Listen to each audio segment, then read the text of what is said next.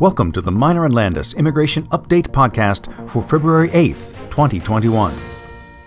There were several major announcements in the H 1B visa classification this week. Today, we're going to talk about two of these announcements that we see as positive developments.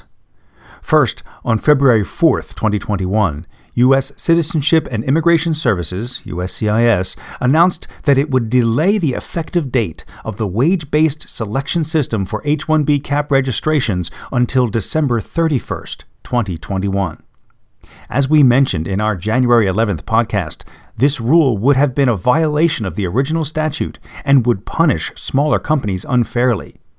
As of right now, we feel confident there should not be any substantive changes to the H 1B registration process and the information required from U.S. employers and beneficiaries for fiscal year 2022.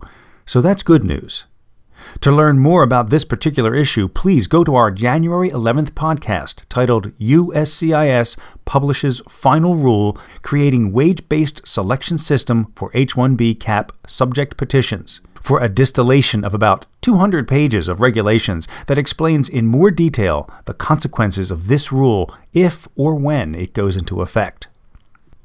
The second announcement that came as good news was that on Friday, February 5th, 2021, USCIS announced via email that the initial registration period for fiscal year 2022 H-1B CAP will begin at 12 o'clock p.m. Eastern Standard Time on Tuesday, March 9th, 2021, and end at 12 o'clock p.m. Eastern Standard Time on Thursday, March 25th, 2021.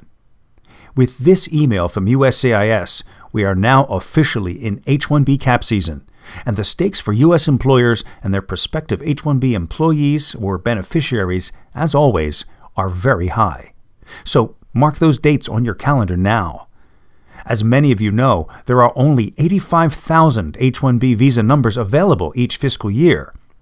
During fiscal year 2021 H 1B registration, USCIS received approximately 275,000 registrations for only 85,000 H 1B visa numbers, meaning, if you do the math, and we did the math, that the overall odds of being selected for an H 1B visa was approximately 30%.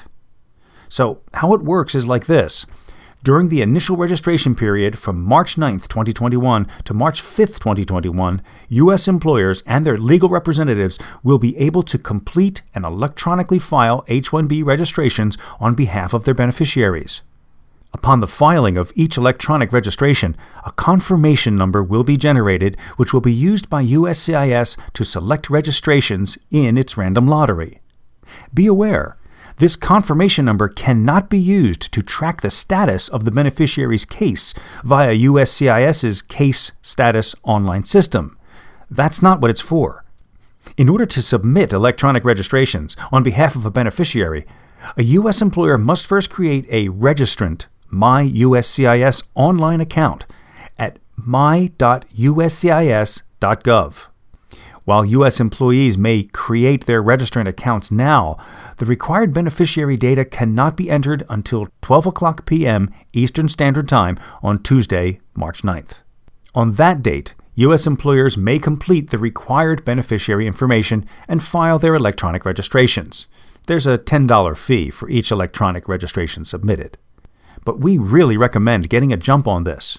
Waiting till the last minute can jeopardize getting your registration in on time, which can add to errors and unnecessary expense.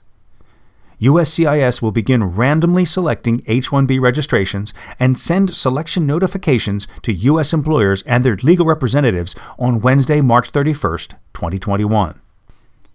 Preparing and filing H 1B registrations can be challenging. With so much at stake for the U.S. employer and beneficiary, we highly recommend that employers engage and collaborate with experienced immigration professionals to complete this process as early as possible. Based on the lessons we've learned during fiscal year 2021's H 1B registration, we offer the following helpful tips.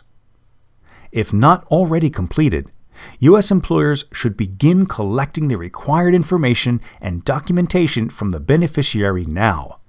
This includes, but is not limited to, the full legal name as listed in the beneficiary's passport, beneficiary's gender, the date of birth using the format month, day, and year. Make sure you use that format month, day, and year. That's important. Beneficiary's country of birth, beneficiary's country of citizenship, passport number, and education credentials. This is critical as the beneficiary will be registered under the regular H 1B cap, which is 65,000 H 1B visas available if they have a baccalaureate degree, or the U.S. Master's H 1B cap, which is 20,000 H 1B visas available if they possess a master's or higher degree from a U.S. institution of higher education. Care must also be taken to avoid duplicate submissions for the same beneficiary. If USCIS makes a determination that the U.S. employer has submitted duplicate registrations on behalf of a beneficiary, all registrations for that beneficiary will be denied, and the beneficiary will not be included in the random selection process.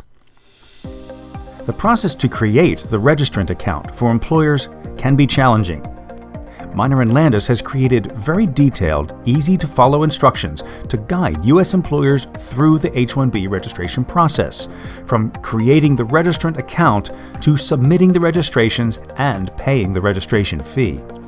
If you have any questions regarding the H 1B registration process, please feel free to contact us here at Meyner and Landis. Just go to meyner.com Having trouble keeping up with the ever changing landscape of immigration law? Save time and effort with the Meyner and Landis Immigration Update podcast. Each week, we scan the news feeds to find topical issues important for busy immigration professionals and produce a 5 to 10 minute podcast that you can download easily and listen to while making breakfast, riding the train, or taking the kids to school. Subscribe now and stay up to date with Meyner and Landis. For access to more articles and information, please go to www.meyner.com. That's M E Y N E R.com.